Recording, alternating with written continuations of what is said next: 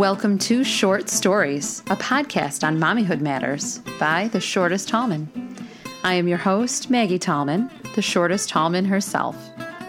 Grab a cup of coffee or tea and hang out with me while we discuss everything mommyhood.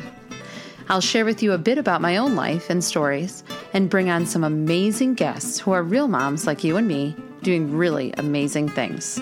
So let's get started.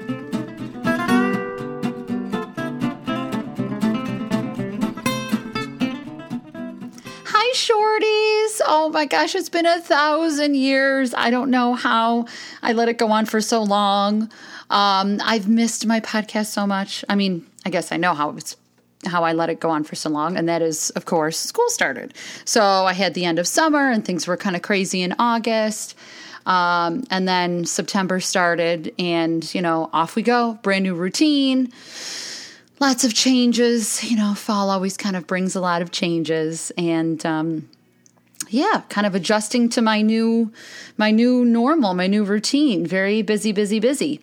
And, um, you know, this is, I, I'm just so psyched because this episode is going to be, it's really perfect for that because I think everyone's, you know, trying to adjust to their new routine. The kids are back in school.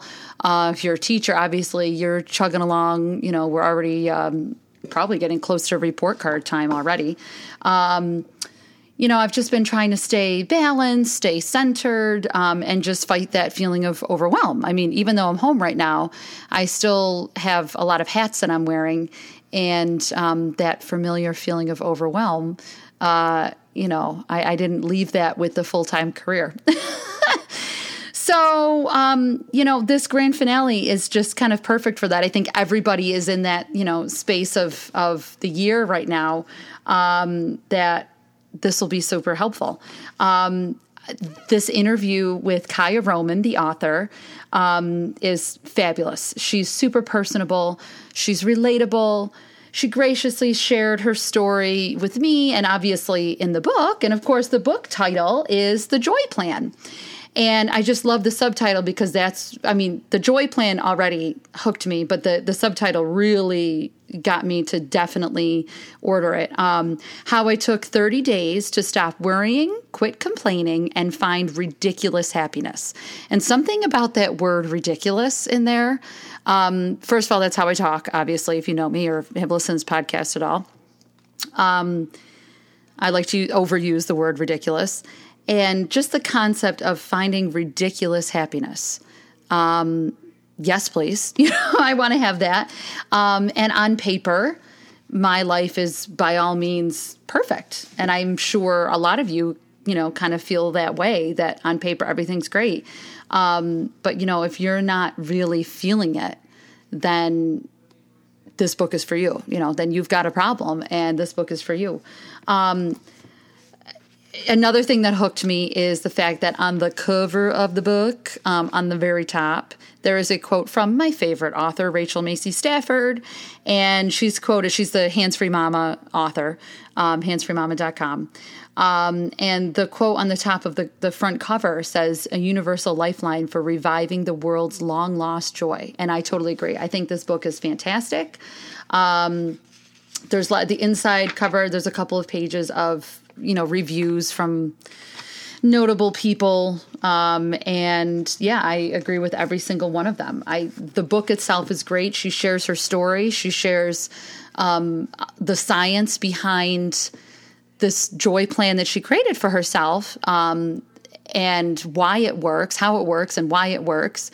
And something about the, having that layer of science besides just the anecdotes, um, just the, you know, this is my story, uh, really uh, gave it depth for me and uh, made it feel very attainable. And then the appendices, oh, she's got these great appendices at the end of the book um, where you can um, create your own joy plan. There's several in here, th- several different exercises, and it kind of um, will just guide you to create your own joy plan. And, um, also, if you have a book club, there is a uh, the Joy Plan discussion guide in the back. So that's really exciting. So, you know, I, I really just have to tell you, um, you know, in a nutshell, if you can't stop right this second and say, my life is so fulfilling and full of joy, then you need this book.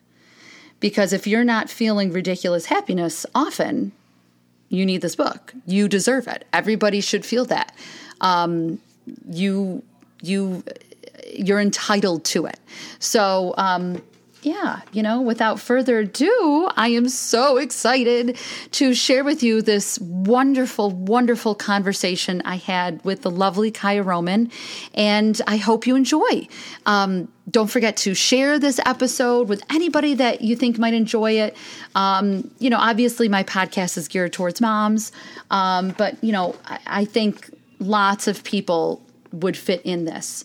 Um I'm going to warn you right now, there's a little tiny bit of swearing in it, um, including in the book. Um, the B word is used and um, the S H word is used. So um, I just want to warn you now in case you listen um, with any um, kiddies. I have my lovely AirPods that I'm obsessed with. Like, I think I've told you about those on my pat- podcast before. Um, the Apple AirPods, um, they're wireless um, earbuds, and they're, you know, they're little tiny earbuds, and they're wireless, and they're amazing. And it's also a miracle that I haven't lost them yet, um, but I haven't, so I still love them. So without further ado, enjoy my fantastic finale with Kaia Roman, the author of The Joy Plan.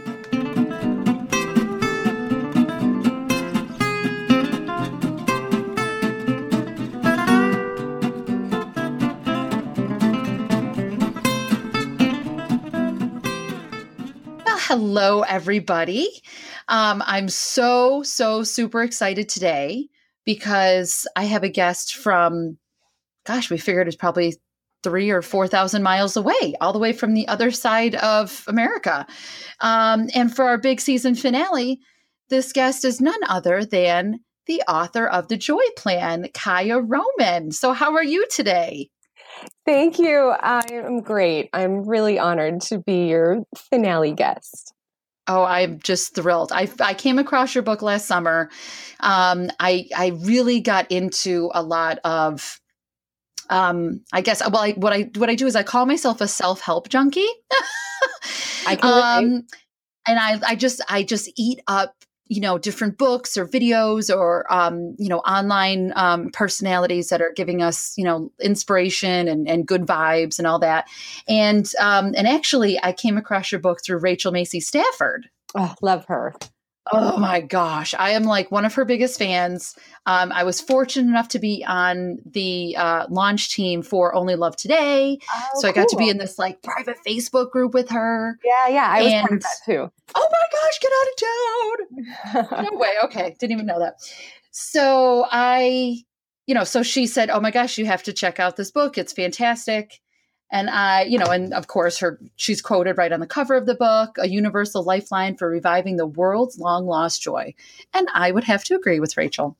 Aww. So yeah. So when, when Rachel says jump, I say how high and I go and buy the book. So anyway, so you are out in California in Santa Cruz, right? That's right. Okay. So you describe, I've never been to California. I have been out West, but I haven't been to Cali yet. And you describe it as it basically sounds like a paradise. And um, I'm in upstate New York, and most of most of the guests on the podcast are from upstate New York. And today is currently a uh, unseasonably cold, rainy, miserable day. So can you just give us a little hope and tell us about the beauty that you live in? Oh. Well, you know, I've been to upstate New York, and it is incredibly beautiful. So, it is very green. I will give it that. And you yeah, can't have green without there, the rain. I was there in the summer, so that's probably a different experience. But um, the trees are just so magical. And that's one thing that I really love about Santa Cruz. Um, and being on the coast in California, and not all places also have forest. But we have mm. redwood forests here, um, yes. you know, just minutes away from the ocean. And and I really love to be in the trees. So, and my husband and my kids really love to surf. So it's really nice for us to have both the forest and the ocean.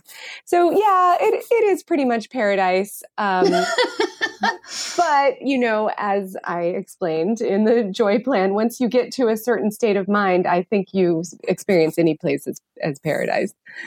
You know, I agree. And I think, um, you know, we'll get into all of this, but, you know, I, I was driving around today doing some errands, and it's just, it's really gray. I mean, it's really, this is, this would be a great place for the vampires, um, you know, that live in Forks, Washington, or whatever made up place.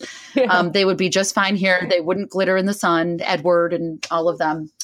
So in the coven, uh, yeah, you know, so they would be just fine today. They're so good for staying inside and getting really creative. Sure. And, you know, you're an incredible writer too, so it's like a very good oh time to just bundle up and and write.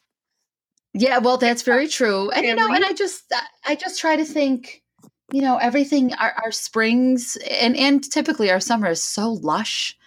Yeah. And, you know, you can't have that without the rain. So there you go. Yeah. Yeah. And we've had this major drought here in California. So oh. we could, um, it's been better this year, but yeah, we could be jealous of your lush. Yeah, rain. I know. We could, so we, we, could we really all have our, our areas that we can, you know, be super grateful for, for where we live.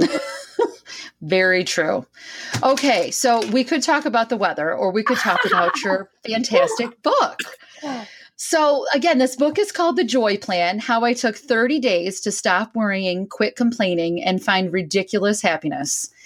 And, you know, I I also want ridiculous happiness. And I have to tell you, I haven't really written about it on my blog yet, but last spring I had this um, totally out of out of the ordinary for me Um, bout with panic attacks. I had never had this before. And that was part of my whole, um, you know, just doing all, all of the things, all of the things that I can get my hands on. I started a yoga practice. I started, or I started, you know, personally, I didn't like start, open up a practice, but I started a yoga practice. Um, I, you know, reading different books, um, you know, eating up Rachel Macy Stafford and just whatever kind of feel good things, essential oils, whatever. Mm-hmm. Um, And when I saw, you know, when I saw this book, although I was already starting to feel better, I thought, oh, yes, yes, yes, yes. I need to find ridiculous happiness, um, stopping, you know, stop the worrying.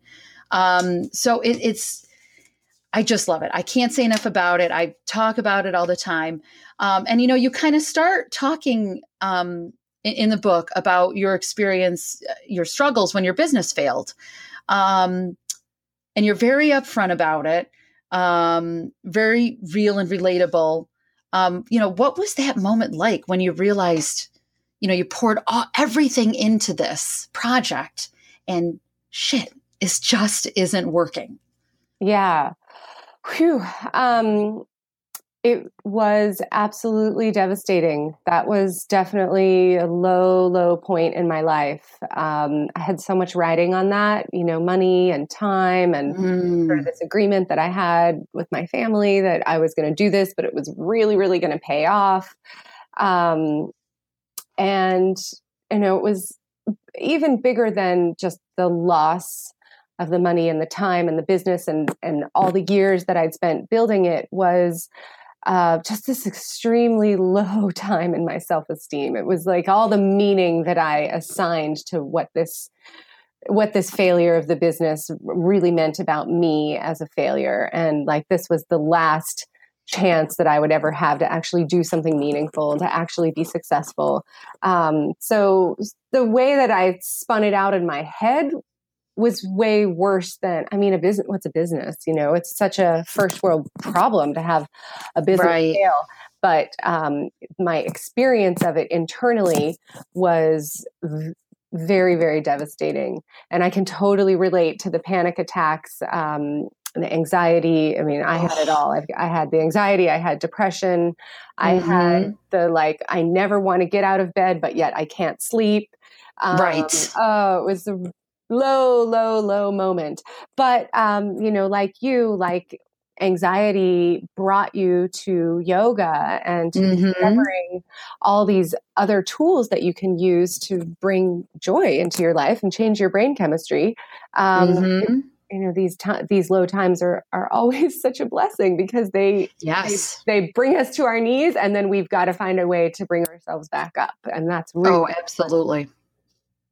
Yeah, absolutely. I feel I, I am thankful in my gratitude journal that I, you know, got because of the Joy Plan. And it's a cute little, I have a thing for Alice in Wonderland, and it's a cute little Alice in Wonderland notebook that it, it's tiny and can fit in my purse. Oh, and I, yeah, I love it. And, and, you know, and I regularly write about how thankful I am that I, you know, went on this journey, that I had that happen to me. Um, and, and there are people that are, you know, that have it more significant than I did, but I certainly, you know, had just that intense feeling of fear and like, just there's a bear, even though I, I'm safe in my house and there's no bear. But I think, you know, now looking back, I think I had, you know, way too much on my plate and, you know, and just put a lot of pressure on myself. And anyway, so, but it brought me all of these wonderful gifts now, you know, you're right. It's like I could rise from the ashes and, and be better than before. Mm-hmm, mm-hmm. So gosh, you know, so it sounds like there was a lot of shame associated with that, you know, that failure, if you want to call it that. Yeah. Yeah. Sh- shame is the key word, I would say. Um, I, Yeah, I had so much riding on this, my my reputation, mm. my like my whole sense of identity. Um, mm-hmm.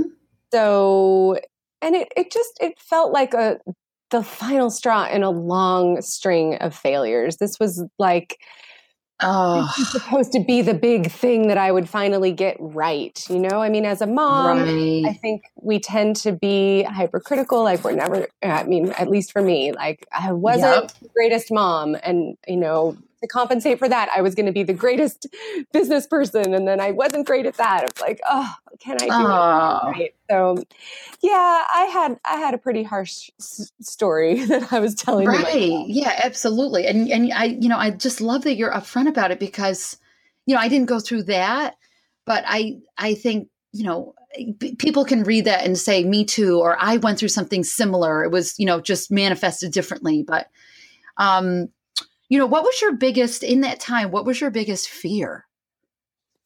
Well, I was about thirty-nine and, um, so life was almost over. Yeah. It was like, look, if I can't get it together by now, um, I'm never going to get it together. I'm going to be dependent on my husband and like, he could leave at any moment and I have no way to, um, support myself. I have like, I've failed in my career. I've failed. I've failed at everything. Oh, oh my gosh. It. Yeah. It's, it, it, it was pretty low. Oh my gosh. So, you know, here you are in all of this and, and you describe it in the book that basically, you know, once everything kind of settled and you, you walked away and it was over, you decided to come up with this plan, this thirty day joy plan. Um, Did you really think it was going to work or did you, you know, just have doubts with it? Well, I was in a pretty desperate place and um, I just, it was, it was like a place where I didn't think I could just start applying for jobs or, you know, start another business because I was really mentally fried. Um, so I needed something. I mean, I've always had a plan. I have been a planner, like since the moment I was born, I have had yep. a plan.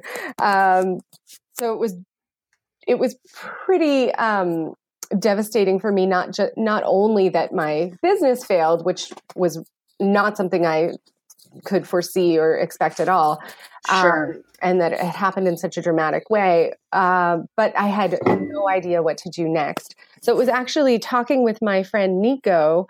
Um, she suggested this idea that she had heard that if you make joy your only priority for thirty days, that it's long enough to actually change the circumstances in your life. And I don't know, just like this bell went off in my head, like ding, ding, ding, a plan. That could be a plan.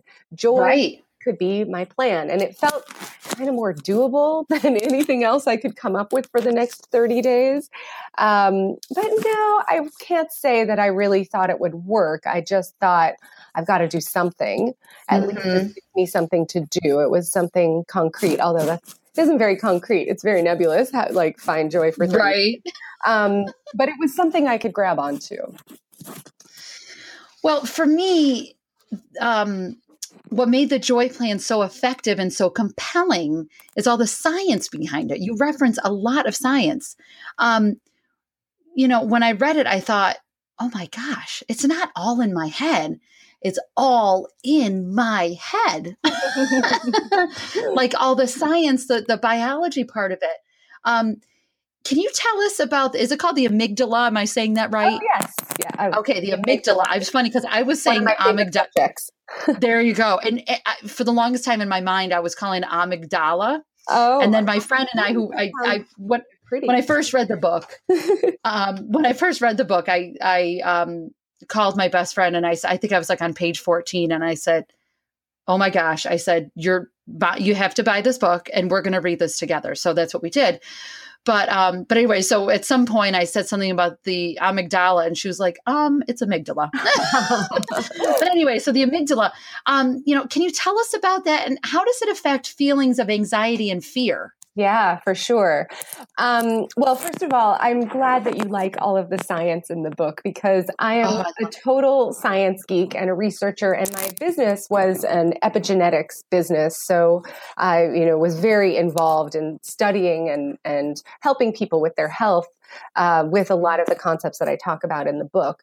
So there's really no other way for me to go about something. When I take on a project like the Joy Plan, I am super pragmatic and scientific about it. So that was, um, the, you know, the Joy Plan, basically, I, I like to describe it as a memoir with benefits. So it's my story of how I made joy my priority and then my life changed, but then with like all the science behind it and the specifics of what I did for people that maybe learn better through a story than just reading a self-help book that says, you know, take these steps, step one, step Absolutely. two, step three. Um, I, I just think it's a great marriage of theory and practice. Yeah. And, um, you know, and I keep reading, it's something I'd never been open up to before, but, you know, I keep learning about, I keep hearing about the amygdala yeah. and you know, the biochemistry of the brain and this and that. So, you know, these aren't little things that you made up. These are le- legit, real scientific facts. And how can we take this knowledge that we have and, you know, improve the joy in our life?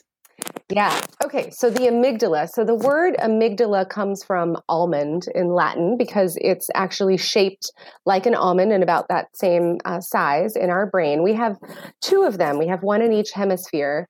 And, um, as you know, I teach mindfulness to uh, elementary school kids. So what I tell them is to take their thumbs and put them inside their palms of their hands and make two fists and then put their fists together.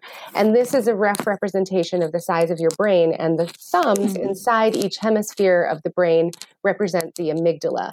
And so the amygdala is like a sensor and it does a lot of really important things. It, you know, has a lot of, it has a lot of roles having to do with emotion.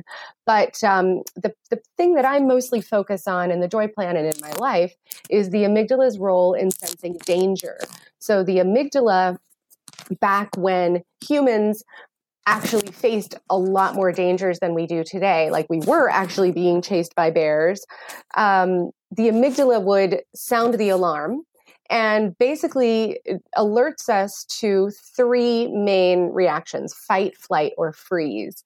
And today, even though the dangers that we face are not that dangerous, the amygdala is still going off as if we're being attacked by a bear. So you've got, I don't know, a, a work project on a tight deadline and the amygdala is going off, or, you know, you're um, rushing in the morning to get all the kids to school and the amygdala is going off, or um, you're you're in traffic and you're going to be late for this meeting. Um, so your amygdala is reacting as if this is like a scary, life-threatening situation. And then yes. It creates this whole cascade of biological responses. So cortisol, which is the hormone of stress, you know, gets elevated, your heart rate is elevated, your blood pressure goes up, and um, it basically, you know, tells, tells your body that you're in danger. And that's, that's anxiety. That's fear. You know, fear is the amygdala sounding the alarm, basically. You know, my friend and I, we, it's funny because sometimes we, we kind of say, darn that amygdala, you know, my amygdala is, you know, acting up. You know, we, we both said that we wish that we could, you know, maybe get like, you know, you can get like gastric bypass or like a sleeve. If we could just bypass some of the amygdala. Yeah. Like we need it sometimes. We do. We need it. You know, we need we need to know when we're in danger, and sometimes we really are in danger. So you know, we wouldn't want to right. get rid of it. But I think some people, me for sure, um, have like a hair trigger amygdala. So mm-hmm. you know, my amygdala tells me that I'm in danger at times when it's just like, come on, this is really not a big deal. My body should not be reacting with so much stress over something so minor. So it's really right. a matter of retraining.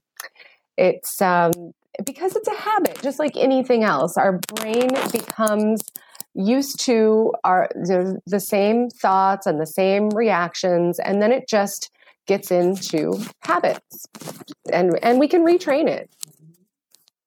Okay, so what are some things that we can do to calm that amygdala?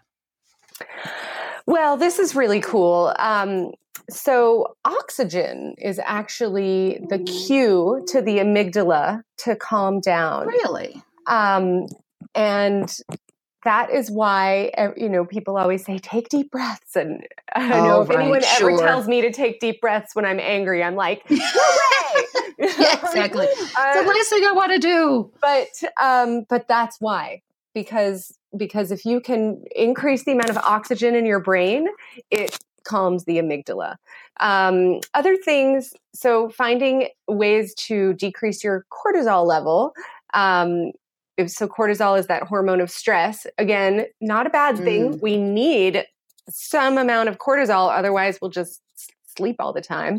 Um, but we don't want to have too much. So um, exercise, r- you know, reduces cortisol. But if you just need to like, you, you you can't just, you know, get on a treadmill. Like it's in the moment you need to calm down your amygdala, and deep breaths mm. aren't totally doing it for you. Super simple thing to do is think of things you're grateful for. When you think of things that you're grateful for, your brain registers it as something that you earned or something that you deserve. Like if I'm grateful for my wonderful family, I must have done something to earn this wonderful family. And then my brain rewards me with dopamine. This is the, the hormone of reward, and that lowers okay. cortisol and also calms the amygdala. So that's a simple little hack. I mean, that's why gratitude is such an important practice in the Joy Plan. Oh, nice. That makes perfect sense. I mean, you know, because you can't, you can't really think about both. Yeah. You can't, you can't really focus be, on both. You can't really be focusing on fear and gratitude at the same time. They sort of counterbalance. I might have read that just recently in a post of yours. um, because besides the book, she is also, Kaia is also a writer on Mind Body Green and has, um, you know, publishes posts regularly. So, okay. So another big thing that you mention in the book is um, what some people refer to as the ego. Mm. Um, or as you call her, Chatty Patty, or another way you call her is the bitch in your head, mm. which is totally, totally accurate. She feels so real. Um, she doesn't feel like she's a construct of the mind, at least for me. I mean, it's it's getting much better, but um, it feels like she is the mind, that little voice in my head that's telling me that I don't know what I'm talking about, or I'm worthless, or I don't deserve this, or no one believes you. Um, I'm not worthy, you know, any of that. Um, mm-hmm. It's really, you know, you talk about it's, it's, it is a construct of the mind. It is not really the mind. So can you tell us about this Chatty Patty, um, how to identify her, mm-hmm. how to separate her as just what she is, and how to silence her, or at least get her to quiet down quite a bit? Yeah. Yeah. Excuse me. So, you know, I think that it, the first step is recognizing that we all have this voice in our head. We all have this persona or ego, or, you know, whatever you want to call it. It's, um, I, I have worked with the researcher from Europe named uh, Doctor Albert Garoli, and he mm. has measured thousands of patients' brains, and he found what um, what he calls it, an evolutionary glitch, this persona that is like a coping mechanism gone rogue in the brain. And that is what that mm. voice is. So at some point in everyone's childhood, they experience some kind of hardship or some kind of rejection. And mm-hmm. we create a, a way to cope with that. And um, Doctor Garoli actually mapped it out, like there's six different sort of themes for how people choose to cope with this rejection or this adversity. And that becomes this persona that that's active whenever your amygdala is active, or, or whenever your brain senses that you need to be on alert. And then instead of just being there to protect you, it, it actually then wants to like control you and run the show. Yes. Sort of this self-perpetuating program that needs to constantly have adversity to be fed. So if you're calm, if you're happy, if you're, you know, feeling good about yourself, then the persona doesn't have a job. So it doesn't want things to go well in your life. And it will constantly tell you uh, whatever it is that it needs to tell you so that you will rely on it to protect you. And uh, mine is the controlling one. So my my persona tells me I need to control everything in my life and everything in my environment, because that's the only way I'll be safe. And then within that, I also need to keep myself separate from others. So mm. the, that is not the real me. Um, but it will make me feel so bad about myself by constantly telling me what a failure I am, or any other number of things like you mentioned. Um, sure. Yeah. So that I believe that. And so that I go back to that, that glitchy programming. It's, it's really embedded in our brains. And I think the first step to becoming free from it is just even recognizing that it exists. And like you said, it's so hard to even notice that there's something different going on there, that that's right, not the truth, I, because it's she, so pervasive. I mean, yeah. She just, she um, imitates me, like my actual voice. Like it sounds like, it feels like it's the same inner voice. Yeah. So the way that you can tell is by how you feel. And, you know, I actually had to go through a process of writing down my thoughts. You know, I took this time during the Joy Plan. I kind of dedicated these thirty days. So this is what I was going to do. But I don't think you even have to take that much time. If you just notice throughout the day, certain repetitive thoughts. We have, so supposedly scientists say we have about sixty thousand thoughts a day, and about ninety percent of them are repetitive. So it shouldn't be too hard to notice if you're having, mm. you know, certain thoughts like thousands of times a day. Uh, write those down and notice mm. how you feel when you're having that thought. So if I'm having a thought, I'm a failure, I'm a failure, I'm a failure, and I'm feeling just awful in that moment, that's my indication that that thought is coming from my persona. Now, the other thoughts that I have when I feel good, when I feel excited, when I feel relaxed, when I feel hopeful, those thoughts are coming from my true self. So the emotions are the feedback system that we can use to tell the difference between the thoughts. And then once we can discover which thoughts are coming from the persona and we can start to recognize it, and then you know, to me, she's like this bitch in my head. I'm like, I see you. You know, I see what you're trying right. to do. I hear you. Right. Then it starts to lose its power, because um, I'm recognizing her as someone different than me, and it's a it's a process, but it is possible. And then you have to start replacing those thoughts. So she tells me I'm a failure. I tell her something that I'm proud of that I've done, or I tell mm. her, you know, it doesn't matter because I'm so grateful for this. And I, right. I replace it with something that gives me that really good feeling. Okay. So it's really, it's really a practice. It's really something that you have to choose and you have to, you know, kind of stay with, and it's not, you can't get her out for good. Right. Yeah, I, I mean, I think that is what, you know, like monks who meditate for years and years and years are trying to do. Like, I think it's possible, but I think for most of us, um, it's more of a daily practice, and it's, it's really a hardwired part of the brain that we maybe won't be able to bypass altogether, but we don't have to let it rule as much as it has been ruling. Sure. Now, is the Joy Plan still working for you? Do you have relapses? And if you do, what brings you back?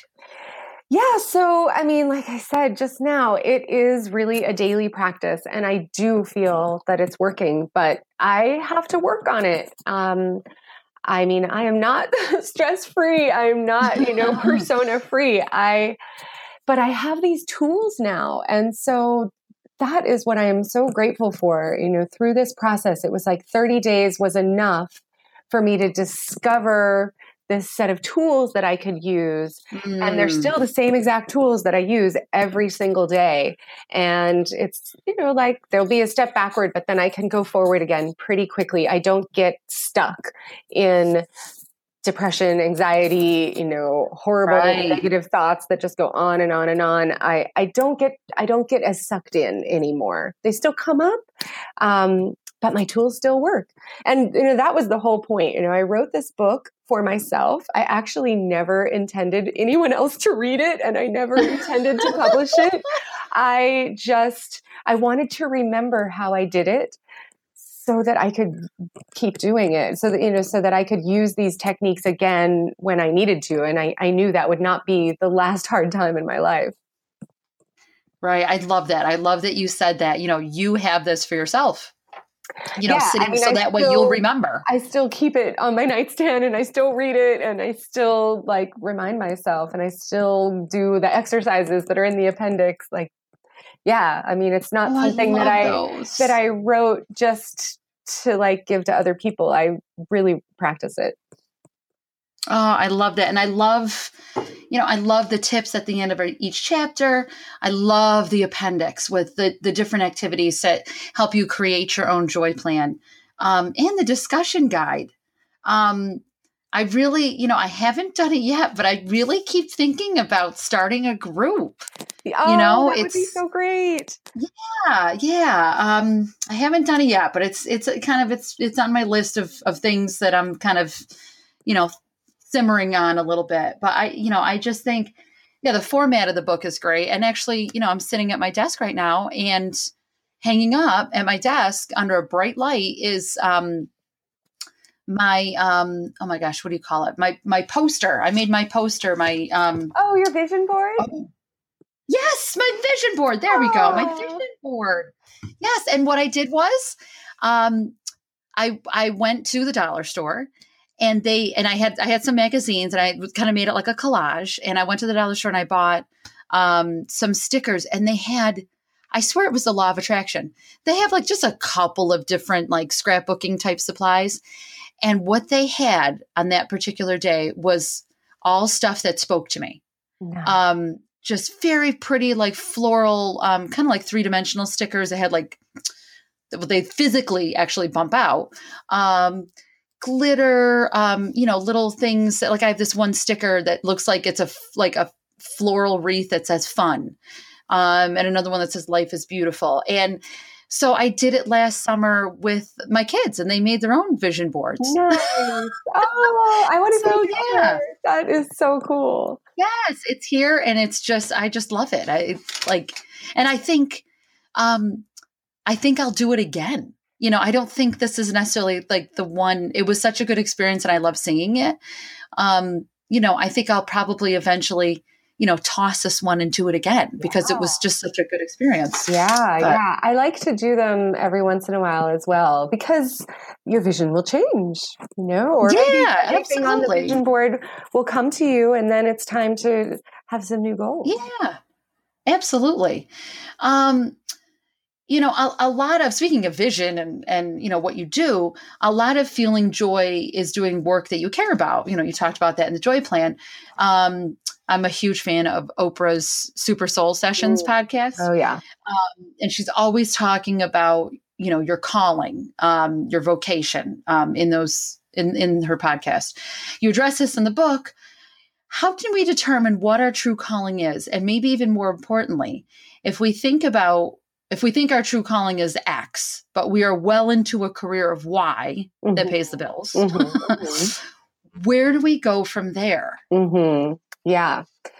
Great question. Um, you know, again, finding your calling a lot of times comes back to your brain chemistry. So we're all wired a little bit differently. And um, for example, if you're an introvert or an extrovert, that will really determine what kind of work you would be best suited for, because you know, neither one is better or worse than the other, but the brains of introverts and extroverts work really, really differently. And so if you put an introvert like me in a really extrovert career, I'm going to constantly be under stress, which is exactly what was happening. Mm, um, sure. Or if you put an extrovert like my husband um, in an isolated environment and he's not able to be social and work with a team, he'll get depressed. So, mm-hmm. um, so you have to kind of be self-aware, and you need to pay attention to those times when you just really feel, it, you know, it doesn't necessarily feel like bliss. It doesn't necessarily feel um, exciting. It might just feel comfortable. It might just feel mm. right. Um, and for some people, it's something very specific. And for some people, it's more like, this is the kind of environment that I feel comfortable with, uh, or the kind of people mm. that I feel comfortable with. And the specifics about the work don't matter so much. So it's it's really important just to notice all the times in life when you're like, hmm, that felt really good. Um Like my my daughter, I mean, she's only twelve, but she's already thinking about what kind of things she might want to do with her life. And sure, um, she recently was taking care of a, a kid with some disabilities. And she was like, you know, that just felt so fulfilling. And I think that's what I want to do with my life. Like, I really want to help people that have disabilities. Oh, that's great. She was just noticing how it felt good to care for someone. And it felt good to like help others understand differences and to advocate for someone who maybe can't speak up for themselves. So it's those, those moments in life when you're like, huh, that that felt really good. Those are the moments to pay attention to. And I want her to co- keep collecting that data, you know, keep co- collecting for the next ten years or whatever, all those moments that, that. Feel, feel good to her. And then at some point, she'll put it together in a way that makes sense for her career. And for those of us that are like way past that and have already been in careers, um, well, if you're far along in something that's paying the bills, but it's making you miserable, then you need to find a way to make a change. That change mm-hmm. could be as simple as changing your attitude or changing a few things about your working environment. But if it's really, really poorly suited for you, then you, you need to change, because otherwise you'll get sick. I mean, if we're doing the wrong thing all the time, maybe it's filling the bank account, but it's depleting our adrenals and, you know, taking away from our health and, and longevity. It's not worth it. So yeah, um, finding that that thing that you that you love is super important, and it's more about finding the work that resonates with your brain pattern. Yeah, I lo- you know I love that. So it really may not necessarily be, you know, the work itself, you know, but sometimes just something smaller, something. Um, I mean, it may be the work itself, but it might be something smaller that, you know, you can just kind of adjust to make it more comfortable for you. And um, that's really helpful. And might I add that there, one of the items in the appendix specifically really addresses that. So another reason to check out the book. um, so speaking of, you know, you have this book. Um, what was it like to seek publishing for your book? Did you have the whole book written first and then seek publishers, or did you pitch the idea? I mean, you said you weren't really planning on doing that. So, how, you know, how did that process kind of, you know, get going? I think in a probably really untraditional way compared to how other authors publish books. Um, so I was a blogger already. As you mentioned, I blog for Mind Body Green. um, Huffington Post, Thrive, a, a bunch of other sort of wellness, you know, with a, a wellness message on, on different blogs. And I already discovered that I really love writing. Well, I discovered that when I was about five years old, but I kind of rediscovered it through my Joy Plan. I found a lot of joy through writing, and it was super fun to be blogging and then getting messages back from people that what I wrote meant something to them and made a difference to them. So this This um, story about dedicating my, making a plan and dedicating myself to joy for thirty days started its life as a blog post. And it was way too long, and there was no way I could condense it to under a thousand words. So it, I just kept going. And then I realized, you know, I actually really want to write this down, this whole thing down, so that I remember how I did this. Mm. And it turned into this book that I was writing just for myself. And then I shared it with a few friends because they kept asking me, you know, I told them what I was doing. Your board of directors? My board of directors, yes. They wanted to. I love that. And then they really encouraged me to publish it. They said, this is really good. This can really help people. You should publish it. And then I thought, okay, but impossible to get an agent and like a major publisher. I'm a nobody, blah, blah, blah. I mean, you know. Yeah, my, the amygdala. My amygdala, again.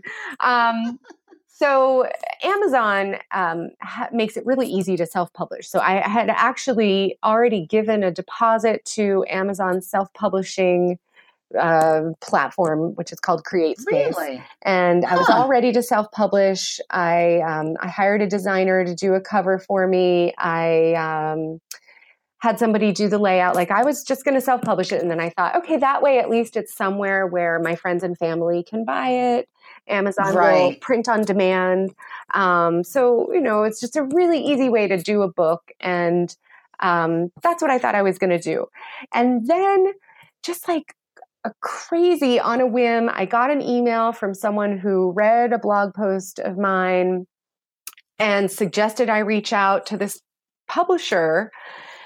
It was just like a whole bunch of chain of events, but basically there was a publisher who contacted me through a mutual friend that was interested, wow. that you know, I mentioned in my blog in a blog post that I was writing a book. They were interested in reading it. And then I thought, okay, well, before I talk to any publishers, I should get an agent because that's what you're supposed to do. But everyone told right, me getting okay. an agent is like impossible. Um, you know, the, if you ever look into it, they say like, unless you're totally famous, you won't even get a rejection letter for five months. But I thought, oh, okay, oh my gosh. I have nothing invested here. I'm already all set to self-publish. Let me just see what happens if I try to query some right. agents. So I sent a um, letter and a couple of sample chapters out to twenty agents on a Tuesday. Wow. And by Friday, I had seven offers of representation. Oh my gosh. From these agents. All in Holy like, cow, your amygdala probably just, you backed in a corner. Yeah. And I was, I was shocked. I was so shocked. So I asked CreateSpace to give me my deposit back and said, okay, let's give this a try. You know, let's just see if we could get a right. publisher. Um, if not, I've always got the backup plan, and I had nothing invested. I wasn't like depending on this for anything. It was, I was just really allowing it to unfold. And um, wow. so I ended up signing with a really wonderful agent, and she got me a great publisher, and the process was just so, so fulfilling. I mean, the book became so much better than it would have been if I had self-published because I had like a team of editors who helped me right. really oh my make gosh. It better. And I think they just did such a great job with the layout and the cover and um, everything. Oh, so it's beautiful. Yeah. I had a I think a yeah, rather untraditional experience, but um, but I'm super grateful for how it all worked out. Oh my gosh, that's awesome. Um, so you are a blogger, you have written this book, and on a more regular basis. Oh, and you're you know a, a writer, you're a freelance writer. Yes, um, that's what takes up most of my time. I actually write for tech companies here in Silicon Valley. Yeah. Um, but one of your other hats that, you know, just being a mom, and since this is a podcast really geared towards mom moms. Um, one of your other hats is that you're you're a mindfulness teacher at an elementary school. Mm, I mean, yeah, that just sounds so outside of the box. um, you know, just coming from here, we don't have anything like that. Um, you know, what is that like? How often do you see your students?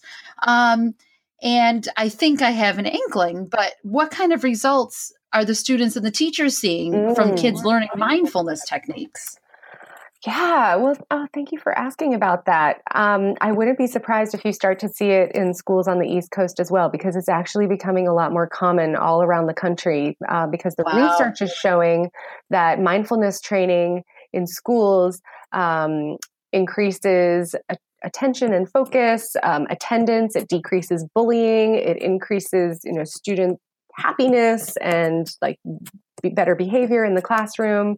So there's a lot of research about this, and um, these mindfulness programs are becoming more popular, or teachers are just starting to incorporate like a few minutes of mindfulness, you know, maybe once or twice throughout the day. Um, so for me, I started teaching at my kids' school about three years ago, and it's been a little different depending on my schedule, you know, with my freelance writing, how busy I am, how much time I've been able to to put in. Um, mm-hmm. I used to teach like a whole day. I would have all the different groups of all the different kid age kids, and I'd have forty-five minutes with each group. And then last oh, wow. year, I just worked with the third, fourth, and fifth graders. And now this year, because I have a lot less time, um, what I do is I work with the entire... You're a fancy author and all that. um, I, I work with the entire school, so kindergarten through sixth grade on Thursday mornings. We, and actually all the teachers come too, and we do a mindfulness practice, and every week I have a different theme. Um, so like the theme might be fear, or the theme might be kindness, or the theme might be empathy. And, um, I explain it from a scientific perspective, like what's going on in the brain and, you know, what, so they understand, um, what's happening in their bodies with these different emotions or expressions. And then we do a practice. So mostly what I'm trying to do, we talked about how oxygen is this cue for the amygdala to calm down. Mostly I'm teaching mm. them different um, breathing techniques so that in those moments when they can recognize that their amygdala is active, they'll remember to practice. Because, you know, when you're sitting in a classroom and you're pretty chill and there's nothing that you're too worried about, practicing mindfulness might not be so helpful, but if we do it frequently enough, I'm hoping it will become a habit that they can use. Yes. And, um, you know, and they actually tell me every week, they tell me about the, um, the different ways that they're using it. Some of them use their, their mindfulness techniques as they're falling asleep, or like they had a fight with their brother. And so they went and took some deep breaths and maybe snuggled their favorite stuffy. And they know that that reduces their cortisol and increases their oxytocin. They're all learning like all the hormones and about oh my gosh, their brain just, waves. Oh, it's really, really that's cool. So it's, it's made a huge difference in the school, actually. Um, wow. Over the past three years, it's made a really big difference in um, just, I think the, the behavior, and um, the teachers have some tools that they can use now with the kids. We have like a common language that every, you know, everyone knows about the amygdala. These kids all know about their amygdala. Oh, man. And so we can all talk about it in that way. Um, it, so that's really fun. And then the other thing that I do this year that's a little different than what I did um, in previous years is I have a third, fourth grade writing class. And we actually, um, wow. I'm teaching them writing, but we Uh, do it with a mindfulness theme. So every week we'll take whatever the lesson was for the whole school and we'll dive deeper into it and um, take it on as like a, a writing project as well as a mindfulness project. So it's pretty awesome. I lo- it's like the best time of my week. I love, love, love. Oh my gosh. That is so cool. I just, I love that they're, you know, they get this focus on, um, you know, learning about the scientific part of it, you know, that it's not like we, we shouldn't, we don't have to be afraid of our emotions. Um, you know, if we're kind of upfront about it and educated about it, then, then we can, you know, better control ourselves, because that's really what it's all about. Yeah, exactly. Man, I just so wish this was stuff that I had learned as a kid, because I feel like I've had to yes. figure it all out the hard way. So um, yeah, I that's what I want them to understand. Like, it's totally fine to be scared. It's totally fine to be angry. The, you know, we all have a whole number of emotions throughout the day, and it's hard to stay focused in school when you're bored. Like, all these things are totally normal. And it's good to understand what's going on in our brain and know that we have tools to help us bring, you know, bring us back to where we want to be. And I make it super fun. I mean, we've got Darth Vader breath, and, you know, we've got all kinds of fun oh, ways, you know, to make it interesting for them. Oh my gosh. You know, I could see, I mean, you know, if you want to, if you, if you're looking for more ideas, you could write a mindfulness curriculum. Yeah. If you haven't already. Um, that could be your next book. I know. Thank you. Um, I have Gosh. so many notes and so many lessons that I've planned and that have been so fun. So I have, it, it started off as a folder. Now it's a box of like sure, all my notes it. and all my lessons and stuff. So yeah, maybe someday. But in the meantime, if anyone out there that's listening You're to like, it, anyway, I mean, I don't know when I'd have time to put it together, but someday perhaps. Um, but the Mind Up curriculum is really awesome for any parents out there that even just, you know, want to do some of these things at home, or if anyone's a teacher, I definitely recommend bringing some of these ideas into the classroom. And you can just um, literally buy this curriculum on Amazon. Um, they have, I think, two different books. One is for maybe like K through third grade, and the other one's uh, third through sixth or something. They might even have one for high school because I don't teach at that level. I haven't noticed. So just look for Mind Up. And Mind Up. It's okay. A, it's like a workbook that's full of lesson plans, and it's great. It's, it's, I really recommend it. It goes into all the science. It's totally science-based. Um, and then with specific either breathing exercises, writing exercises, group activities. It's yeah, it's a really good resource. Wow, that is neat. Okay. I might be seeking that out. I, I definitely, you know, as much as I'm learning about all this stuff, I'm not great about, I'm getting better, but I'm not great about teaching my kids about, you know, emotions. And the whole idea is to allow yourself, you know, to become educated about it so you can control yourself, and they're not controlling you. They're not taking over. Your amygdala is not, you know, ruling you, but you can s- step back and say, okay, you know, I'm mad or I'm worried or whatever. And, you know, how can I um, solve this in a, you know, in a positive way, or, you know, a constructive way? Yeah. To know that I'm having an emotion, but that doesn't mean I am that emotion. Oh, right. And then mm-hmm. to know which tools work for you, because just like, you know, we talked about your brain chemistry and fitting well with different careers. Um, we're all going to have like a slightly different thing that will help us calm our amygdala, or, or, you know, help mm-hmm. us step that makes sense. back a little bit. Um, so that's why I try so many different activities with my kid, with my students, um, you know, in hopes that they'll find that thing that really works for them. Yes. And, you know, you can, you can practice with your kids. You can test out some different things. You guys can I love practice that. together. Yeah. It's, I think just really important, you know, in today's crazy world, we all, we all need yes. some tools. Yeah, absolutely. Um, all right. I have one more big question, and then I have some little questions. Okay. Okay. So my, my last big question is, how do you maintain, maintain your joy plan?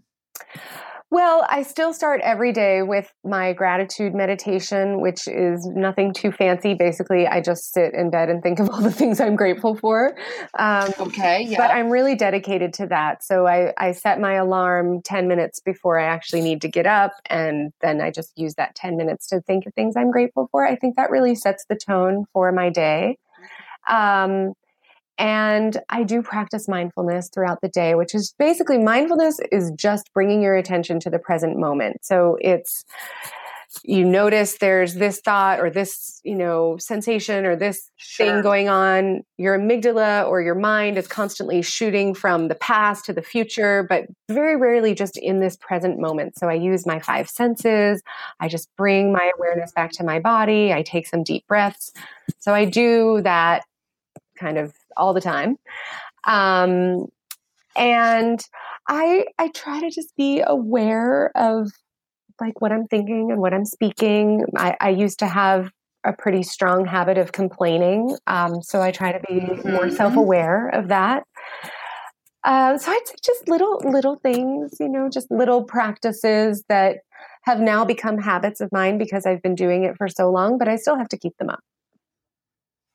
Oh my gosh. I love it. Thank you so much for all of this. Oh, my, my pleasure. I'm, oh, this was I'm so, so much fun. Glad to finally connect with you. Yes. Oh my gosh. I'm glad to connect with you. Um, you know, again, the book is called The Joy Plan, How I Took thirty days to Stop Worrying, Quit Complaining, and Find Ridiculous Happiness. And Kaia Roman, where can we find you online?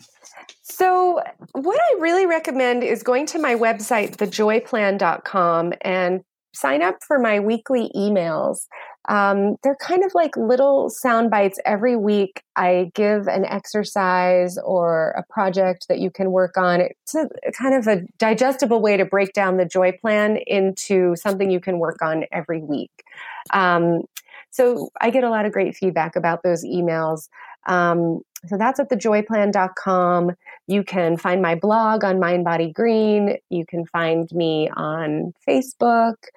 Um, and you can find the book on Amazon or on Audible if you like to listen to books.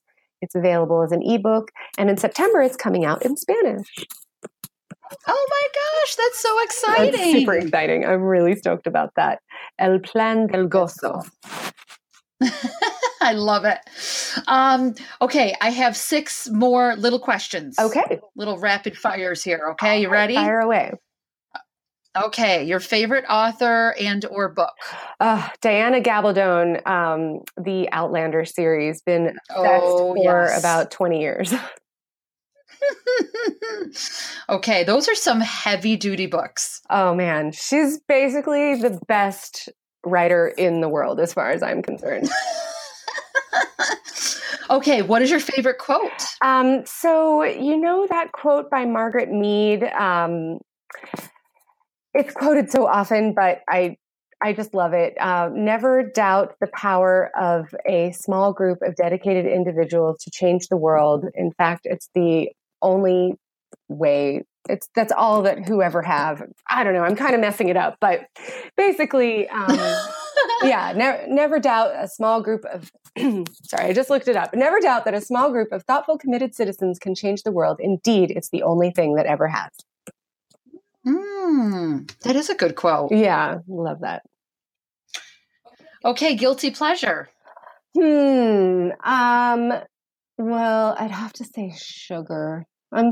I, I've. I've gone back and forth. I have. I have beat the sugar habit. Um. And then I've. I've fallen off the wagon. So. Yeah, still working on that one. yeah, I. I have a soda a day. I don't have, you know, very, like, like I said, maybe, maybe, I don't even think it's maybe a twelve ounce soda a day. That's it. But it's like, that's my little thing I look forward to. Yeah. Yeah.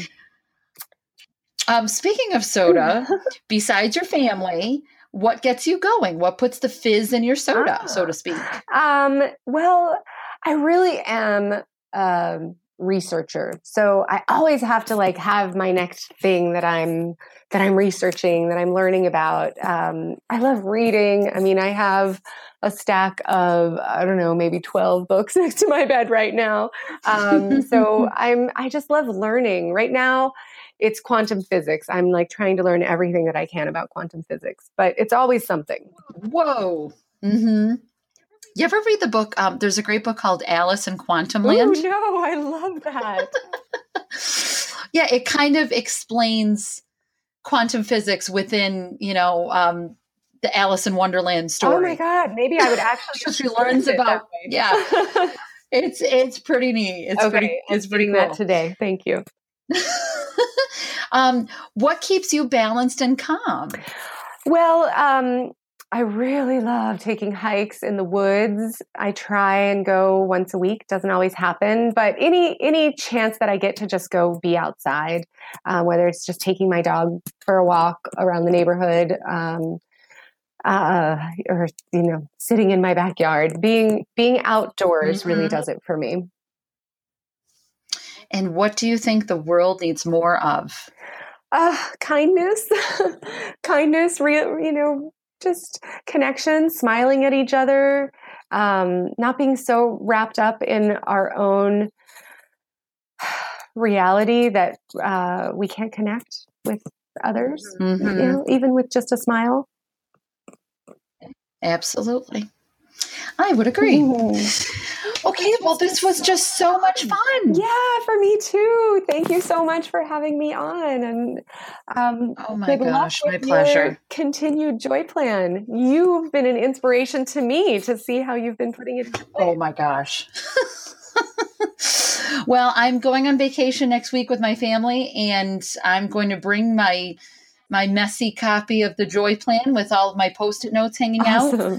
And, um, yeah, I, I think I'm going to bring this and maybe one other book, and that's it. And just kind of, you know, go back to it every once in a while. Yeah. There's so many good little nuggets in there. So yeah, I feel like it's a book that, I mean, I know I read it uh, from time to time, and I've heard from other people that it's a book that they feel like they need to keep reading every, every mm-hmm. once in a while. So that's great. Absolutely. Well, have a great vacation, and thanks again for having me on. Thank you. Thank you so much. All right. Bye. Bye.